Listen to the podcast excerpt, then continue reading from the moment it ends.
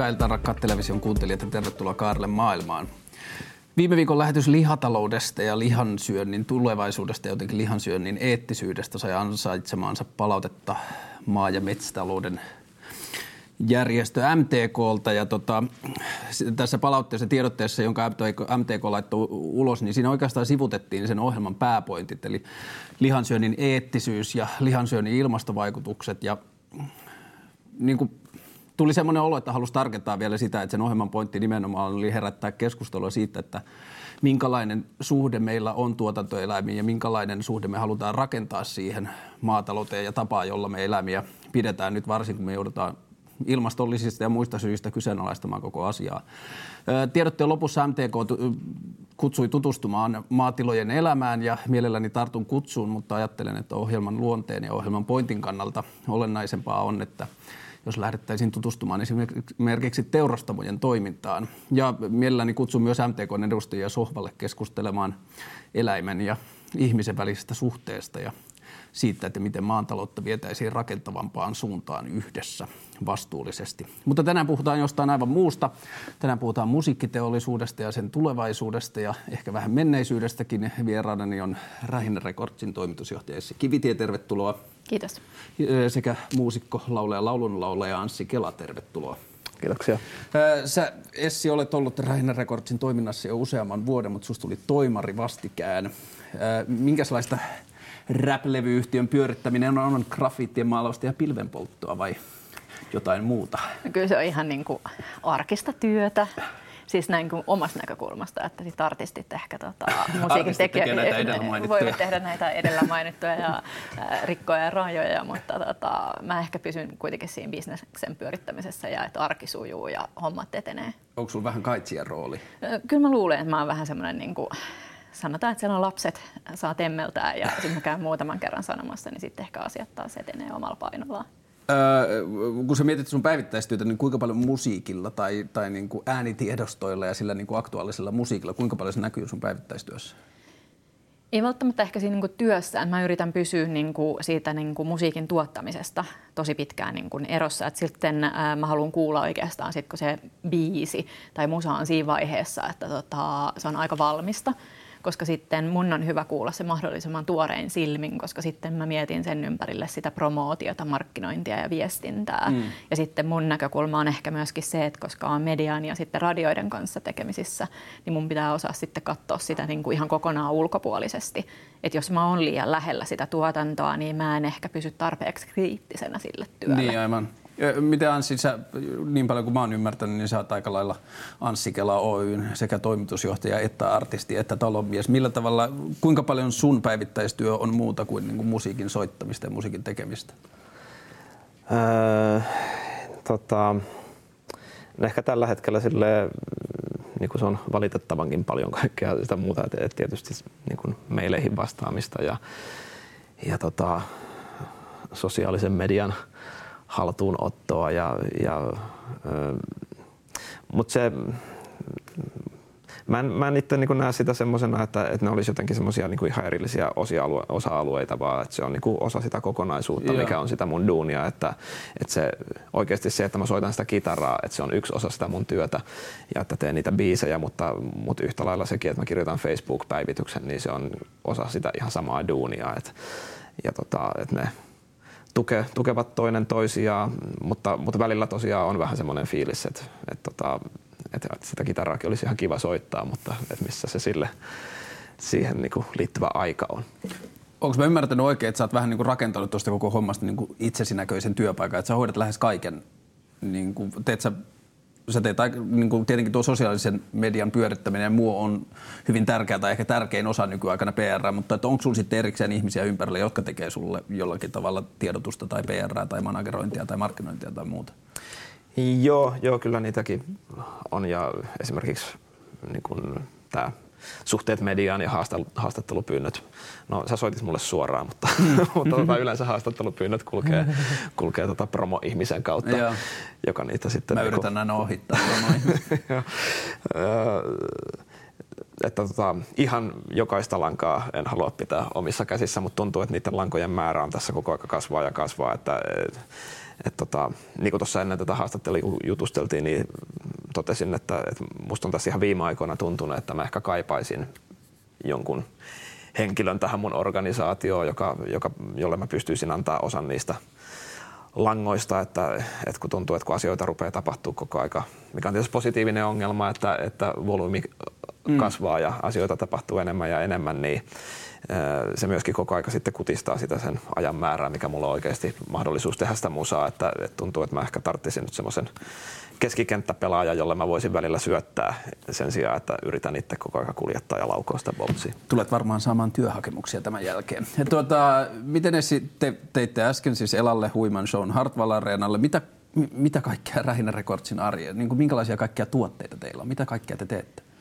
No siis kyllähän se musa on niin kuin se päätuote. Ja sitä itse asiassa, miten Anssi joskus puhuu, niin sitä tapahtuu periaatteessa niin kuin koko ajan niitä eri asioita, mm. mutta ne ei niin kuin tapahdu lineaarisesti. Että se musiikin äh, ehkä niin kuin tekeminen saattaa kestää sen koko vuoden ennen kuin sen niin kuin siihen päästään kiinni, että sitä lähdetään niin kuin oikeasti viemään julkisesti mitenkään eteenpäin tai markkinoimaan.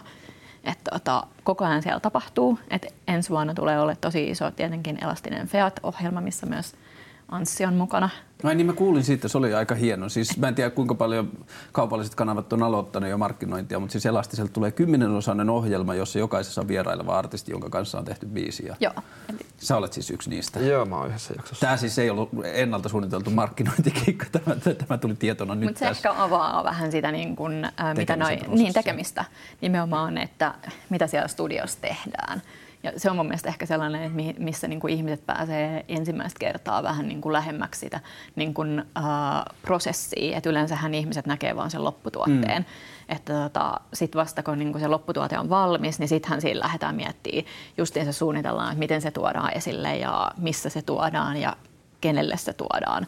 Et koko ajan tapahtuu erilaisia asioita ja että niitä tapahtuu silleen suunnitellusti ja sitten on semmoisia slotteja, että katsotaan, että toi olisi kiva tehdä, tehdään toi. Kuinka monta pitkäsoittoa teillä tulee ensi vuonna näillä näkyy? Uh, no me ollaan ehkä vähän irrottauduttu tuosta albumiajattelusta. Okei, palataan tähän kohta. Joo. Onko sulta tulossa levy? Öö, ei mun tietääkseni ensi vuonna. Okei, okay. mutta ootko tekemässä levyä? Tota, tämä on mielenkiintoinen niin kuin, niin kuin tämä koko levyajattelu sille, että tota... Siirrytään tähän levykeskusteluun, Joo. koska tämä oli yksi mun aihe, mutta otetaan tähän väliin osio, jonka nimi on Kaikki mitä olet aina halunnut tietää Anssi Kelan musiikista, mutta et ole rohjennut kysyä. Silloin tunnarikin.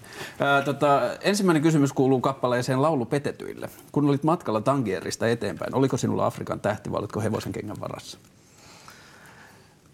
Tota, ää, se biisi syntyi oikeastaan niin kuin karttapallo kädessä, että mä niin kuin mietin vaan, Ei että, Afrikan tähden ääressä. Ei, ei vaikka se on niin kuin Tangeron totta kai niin kuin tuttu myös sieltä pelistä, mutta, mutta mä hain vaan semmoista sopivaa paikkaa, että mä katsoin, että jos lennetään tuolta tonne, että mikä, mikä olisi hyvä semmoinen lähtöpiste ja, ja Tangerista sopii siihen biisiin. tota, tämä on kysymys, tämä seuraava, joka on mietityttänyt mua monta vuotta. Mä oon suuri BMW-fani. Mikä BMW Mika Fajalla oli? Tota, mä itse niin näin sen semmoisena niin vanhan liiton kolmossarjalaisena. 318. Joo, mahdollisesti, mutta sitten kun siitä tehtiin video, niin se taisi olla siinä videossa oli vissiin vitossarjalainen, että se on sitten ehkä jotenkin visuaalisesti liittynyt sitten siihen. Mutta se ei ihan vastannut laulun tekijän visiota, se vitossarjalainen sitten. Joo, mä itse näin sen semmoisena niin pikkubemarina. tota, onko Suomessa miestä, jolla on Jack Nicholson tatuointi olkapäässä?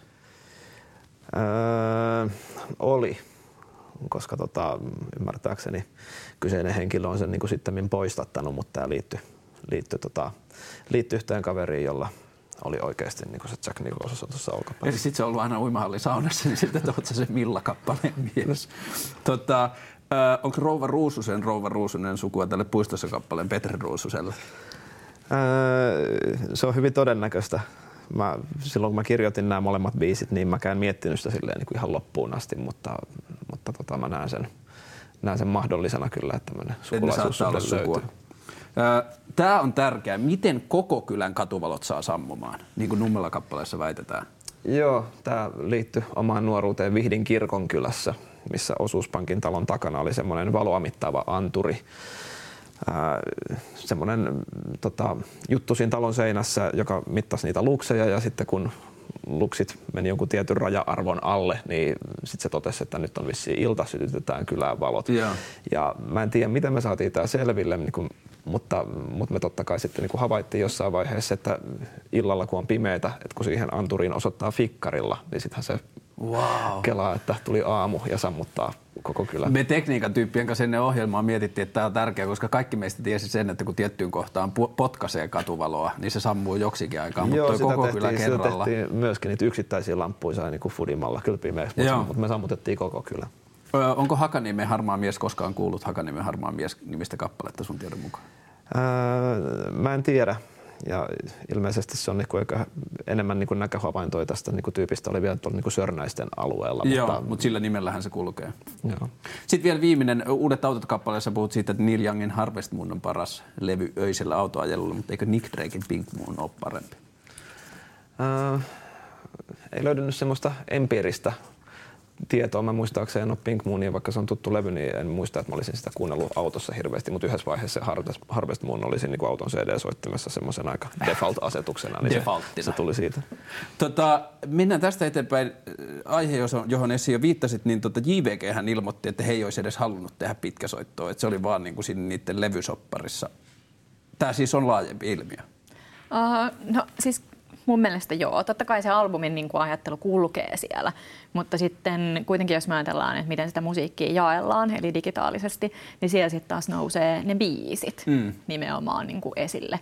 Et sitten ehkä sit sen jälkeen, kun se albumi on julkaistu, niin sitten kun ne singlet on julkaistu, niin sieltä ei välttämättä ehkä nouse enää samalla tavoin. Et meillä tulee niin kuin musiikkia julkaistaan aktiivisesti koko ensi vuosi, mutta sitten, että mitkä on niin kuin puhtaita albumeita, niin sitten niin kun se rakentuu sitten ehkä sen vuoden aikana sen jälkeen, kun nähdään, että miten se julkaisirytmi niin kuin lähtee liikkeelle. Ja mä niin kuin kuulin tässä just hiljattain, että levyyhtiöt ei välttämättä enää edes tee artistien kanssa albumisopimuksia. Nyt tehdään esimerkiksi viiden biisin diili. Okei. Okay. Ja tota, että tavallaan eihän tuossa ole mitään uutta, että, on, niin kuin, että ympyrä on sulkeutunut. Mm. Nyt on palattu sinne niin kuin 50-60-luvun meininki, että silloinhan tämä oli sinkkubisnestä. Niin, että julkaistiin yks, itse yksittäisiä kappaleita ja LP-levythän oli vaan silleen, että siihen kasattiin niitä sinkkuja niin. plus sit jotain ihan filleriä.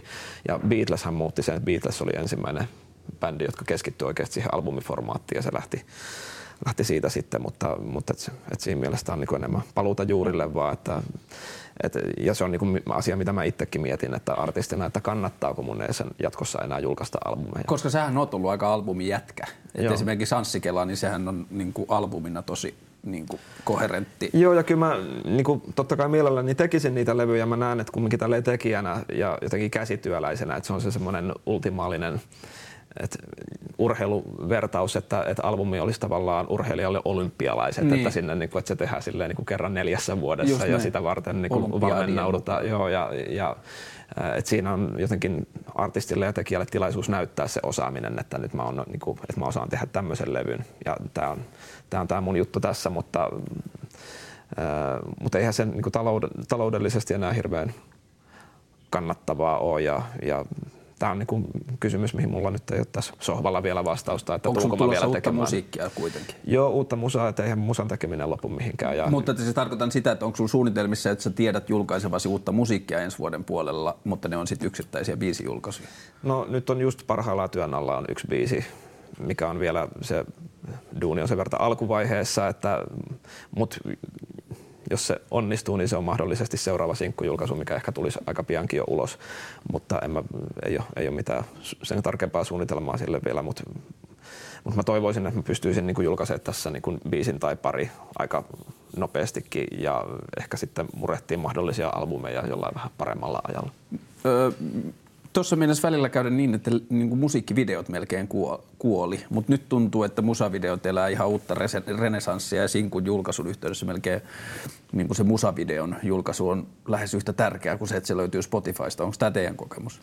No itse asiassa mun mielestä se on nyt niin kuin ollut hiipumassa tässä. Niin siis kuin se, uudelleen. Kyllä. Okei, okay. eli tämä on jo sitä aika nopeaa sykliä. No siis mun mielestä niin kun ehkä tässä viimeisen parin vuoden aikana on ollut semmoista tietynlaista pientä, niin kun, että ne ä, musavideot ei ehkä saa niin isoja hittimääriä, mutta se voi myös olla siitä, että niitä julkaistaan myöskin sen verran enemmän Niin, aivan. verrattuna sitten niin kuin ehkä viisi vuotta sitten, milloin tuli niin kuin vähemmän. Et nythän niin kuin jokaisen single-julkaisun yhteydessä melkein tulee musavideo. Ja sitten taas kun niitä on niin paljon, niin sitten niin kuin, että jaksaako kaikki katsoa kaikkea ja löytääkö ne Niin, että siinä ne. kun MTVS tuli tosi TV-kanava, niin sitten näin, mutta sitten YouTube nosti sen uudelleen. Mutta et kyllä niin kuin jotenkin tuntuu, että sen huomiotalouden kannalta se on aika tärkeää siis se ollut nyt lähiaikoina. Kyllä se niin kuin on merkittävä tietyllä lailla, että se pukee ehkä sen biisin visuaaliseen muotoon. Mm. Ja sitten se saa niin kuin uutta huomioarvoa niin kuin sille biisille. Ja mun mielestä ehkä niin kuin sille niin kuin kuuntelijalle ja fanille se tuottaa niin kuin merkittävää lisäarvoa se musiikkivideo. Et ei se mun mielestä ole niin kuin poistumassa. Mutta aika niin kuin isolle kuuntelijaryhmälle, varsinkin nuoremmalle, niin kyllä siihen YouTubehan on se pääasiallinen paikka, missä musiikkia kuunnellaan. Mm. Että se ehkä, niin kuin, äh, että mikä se videon sisältö oikeasti voi olla myöskin aika toisarvoinen. Että se on tärkeintä, että se musa on siellä. Löytyy että se, että sieltä. Sitä, joo, Niin. että silleen, että tavallaan semmoinen jotenkin nopeasti ja halvalla tehty lyriikkavideokin saattaa toimia ihan yhtä hyvin kuin ison pyrytin musavideo. kunhan se biisi on tietyllä tapaa hyvä. Et meillä on yksi biisi, joka on siellä pelkällä kannella ja sillä on neljä miljoonaa hittiä. Mikä ja niin- biisi se on? Lämpöä Bradilta. Okei. Okay. Mutta sitten nimenomaan noiden soittolistojen niin kuin kautta YouTubessa niin, äh, tulee niin kuin merkittävä määrä niistä niin kuin kuunteluista. Ja nyt kun on tulossa YouTube Music, niin sekin varmaan vaikuttaa tähän, että niilläkin on tulossa nyt sitten mobiiliaplikaatio, jolla sä voit kuunnella vaan musaa, että sä voit laittaa puhelimen pois, että se ei enää katkea, kun nyt se tähän asti on ollut, jos et sä katso videota, niin musiikkikaan ei kuulu. Ö, otetaan tähän väliin, mä oon vähän rakentanut tätä sillä tavalla, että Anssikin voi osallistua. Tämä on Suomi Rap Visa, tämä on vähän niin kuin Essille tietyllä tavalla työhaastattelun jatko-osa, mutta tässä on vähän niin kuin, että Anssillakin on mahdollisuus. Joo, nyt mä luulen, että mä epäonnistun kyllä tässä. Katsotaan. Öö, vuonna 2000 rap Vähäiset äänet julkaisi kappaleen nimeltä Vitun huara Soni. Ja kappaleen julkaisun ansiosta ajatuivat melkein käsirysyyn tai tappeluun huoltoaseman pihalle erään suomalaisen rap kanssa. Minkä? Mä olin ihan silleen niin kuin, mm, mä en kyllä näistä tiedä yhtään mitään. Oikea vastaus on Fintelligence. Öö, Ketä merkittävää valtavirran levyartistia Eskimo Vainaa sämpläsi kappaleessaan ei koskaan enää? Nyt mun täytyy sanoa, että mä en kyllä muista. Tuleeko sulle mieleen? Sinna. Anssi Kelan kappaletta Hei, Mika Fa ja BMW. Öö, minkä black metal yhtyeen paita Timo Pieni huijaus rap-artistilla oli päällään elastisen Hartwall Arenan keikalla? Ö, musta tuntuu, että mä en muista enää niinku muuta kuin sen, että mä tuuppasin hänet sinne lavalle. Muistan vaan, että näin selän. Se saattaisi tietää pelkällä arvauksella. Öö, no veikataan vaikka Mayhem. Lähelle. Bursum. Öö, Isoho on sotilasarvo. Ei ole totaalikieltäytynyt. Yes. Öö, mikä oli Mariska Durran ensimmäisen iso hitin nimi? Mariska, joka sitten on laajentunut laajemmaksi popkulttuuri-ilmiöksi, mutta aloitti kuitenkin räppärinä. Tarkasta tämä. Sitten vielä viimeinen Cheek-aiheinen kysymys. Mitä Cheekin mukaan naiset janoavat? Mä oon ihan sillä niin kuin, että ei muista mitään mieleen. Oikea vastaus on naiset janoo panoo takaata. tota, teillä nyt, äh, jos mietitään Anssi sitä, että milloin Mika Fajan BMW oli 2000-2001?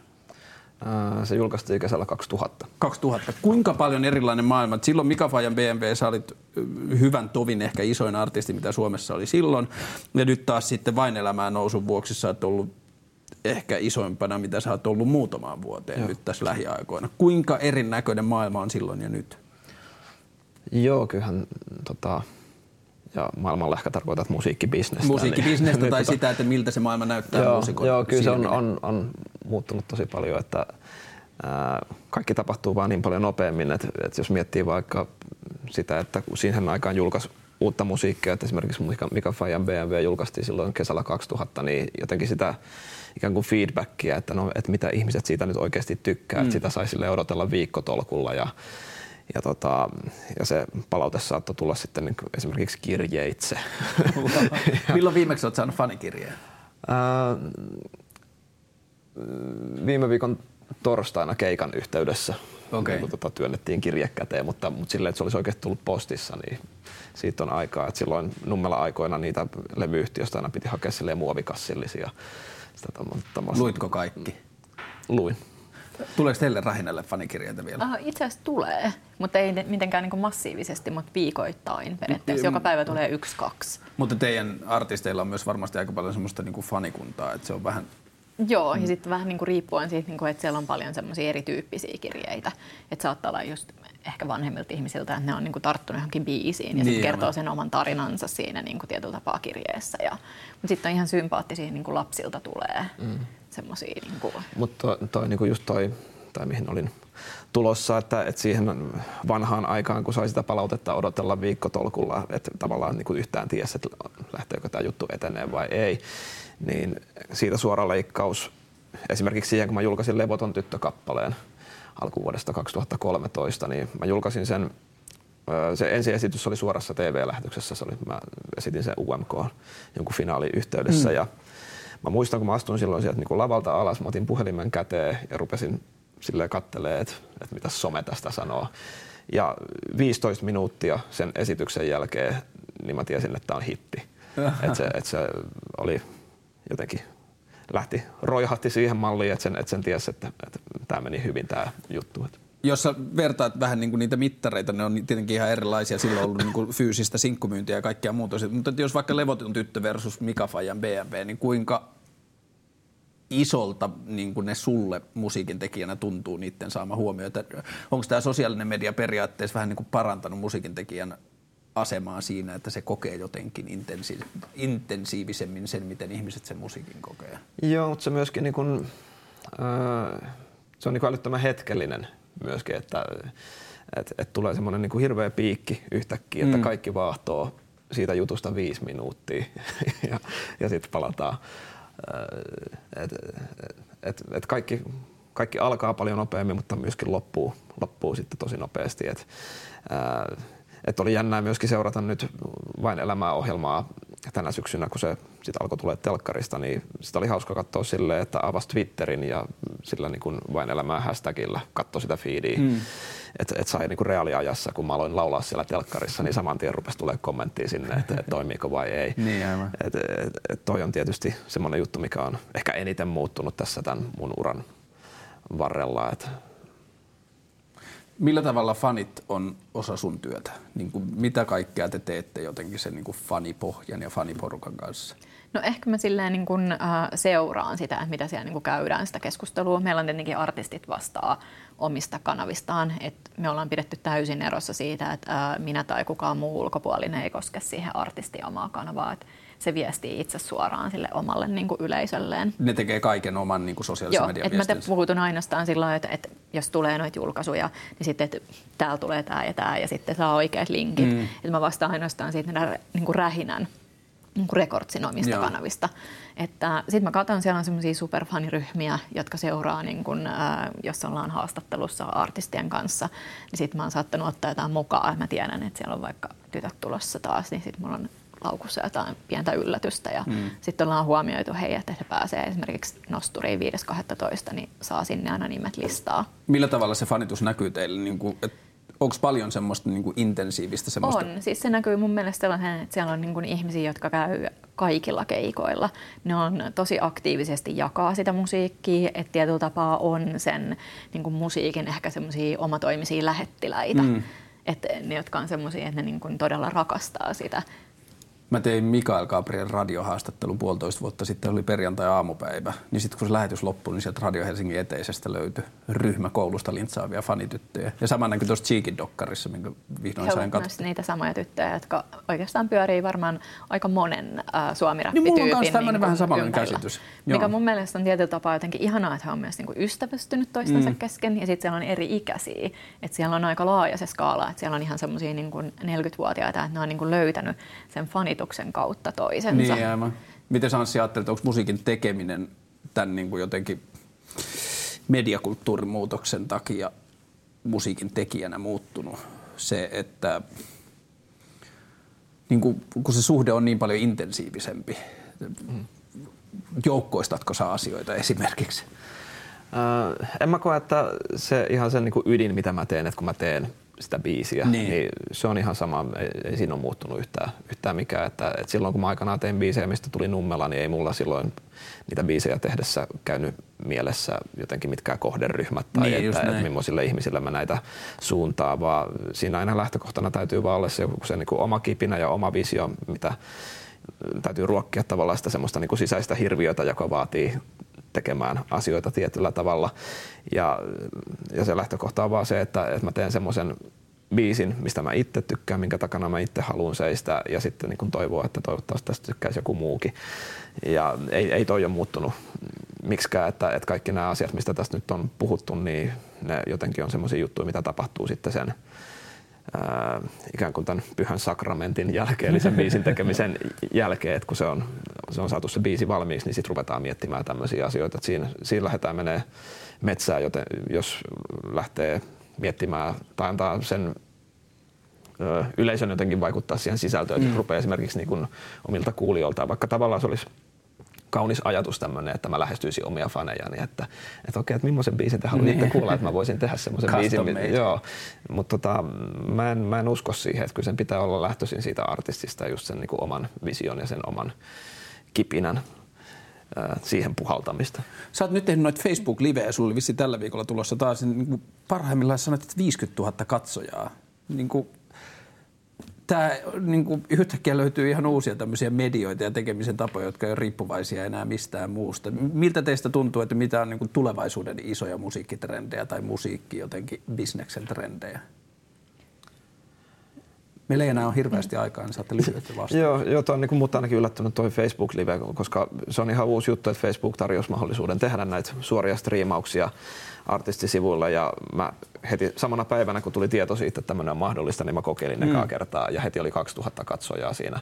Ja nyt sitten tosiaan äh, mulla oli lähetys, mikä tehtiin Villegalle kanssa ja siinä oli 50 000 katsojaa saman tien tai samaan aikaan katsomassa ja 180 000 kaikkia, niin se on sillä jotenkin, mä en ole itsekään vielä ehkä ihan jotenkin sisäistänyt, että mistä tuossa on kyse ja mitä tässä niin tapahtuu. Se on aika outoa. Oletteko te testaamassa sitä? Uh, kyllä me ollaan testaamassa. Ja tuossa on mun mielestä hyvä silleen, että se ei välttämättä just tarvitse, että ää, sä et ole enää siitä niin kuin, ää, valtamediasta niin, niin kuin riippuvainen, vaan sä voit itse tarjota suoraan sille kohderyhmälle, kun sä oot kerännyt sinne sun onmaan faniryhmään. Niin. Että jos siellä on niin kuin 200 000 ihmistä, jotka sä tavoitat, ne on sitoutunut siihen, mitä sä teet, niin tietyllä tapaa toi on hieno juttu.